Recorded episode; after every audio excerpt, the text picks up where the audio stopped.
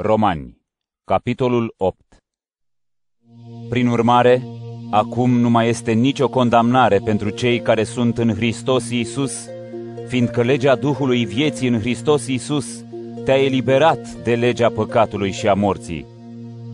Căci Dumnezeu a săvârșit ceea ce îi era cu neputință legii, care era slabă din cauza trupului. El l-a trimis pe propriul său fiu într-un trup asemenea trupului păcătos, ca să condamne păcatul în trup, în cele privitoare la păcat, așa încât dreptatea legii să fie împlinită în noi, cei care nu trăim după trup, ci după Duh. Pentru că cei care trăiesc potrivit trupului cugetă la cele ale trupului, iar cei care trăiesc potrivit Duhului cugetă la cele ale Duhului fiindcă alipirea gândului de cele trupești înseamnă moarte, însă alipirea gândului de cele ale Duhului înseamnă viață și pace. Prin urmare, alipirea gândului de cele trupești înseamnă dușmănie față de Dumnezeu, fiindcă nu se supune legii lui Dumnezeu, pentru că nici nu poate, iar cei care trăiesc sub stăpânirea trupului nu pot să-i placă lui Dumnezeu.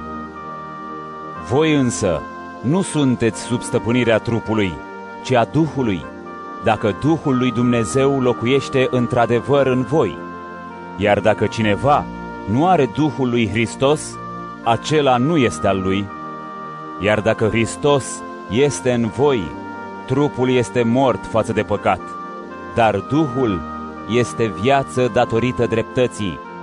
Iar dacă Duhul celui care l-a înviat pe Iisus din morți locuiește în voi, cel care l-a înviat pe Hristos din morți, va învia și trupurile voastre muritoare prin Duhul Său care locuiește în voi. Prin urmare, fraților, nu suntem datori trupului ca să trăim potrivit trupului, pentru că dacă trăiți potrivit trupului, veți muri.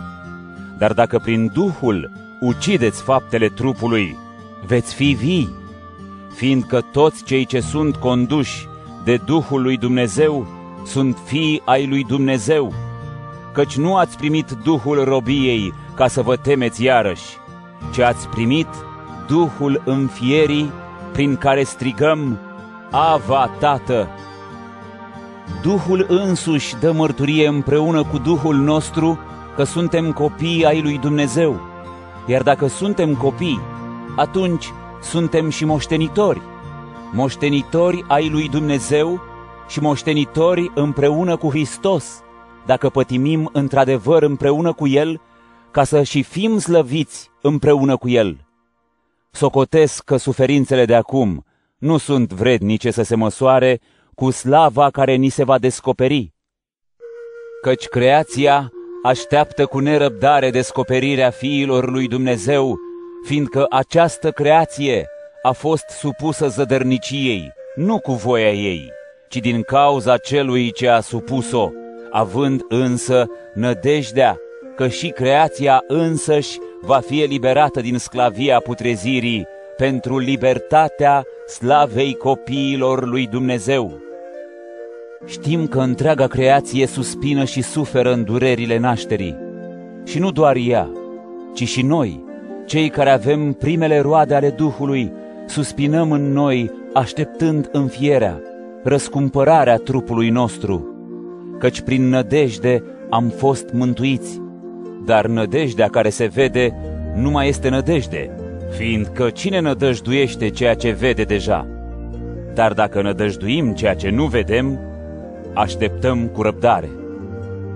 De asemenea, și Duhul ne vine în ajutor în slăbiciunea noastră, fiindcă nu știm pentru ce trebuie să ne rugăm.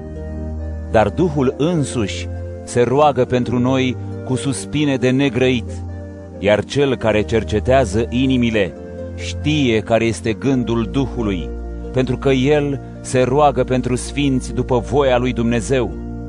Știm deci că celor care îl iubesc pe Dumnezeu, adică celor ce sunt chemați după planul său, totul le este rânduit spre bine, căci pe cei pe care i-a cunoscut mai dinainte, i-a și rânduit mai dinainte să fie asemenea chipului fiului său, ca el să fie întâiul născut dintre mulți frați.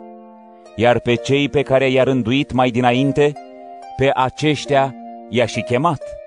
Iar pe cei pe care i-a chemat, pe aceștia i-a și îndreptățit. Și pe cei pe care i-a îndreptățit, pe aceștia i-a și preamărit.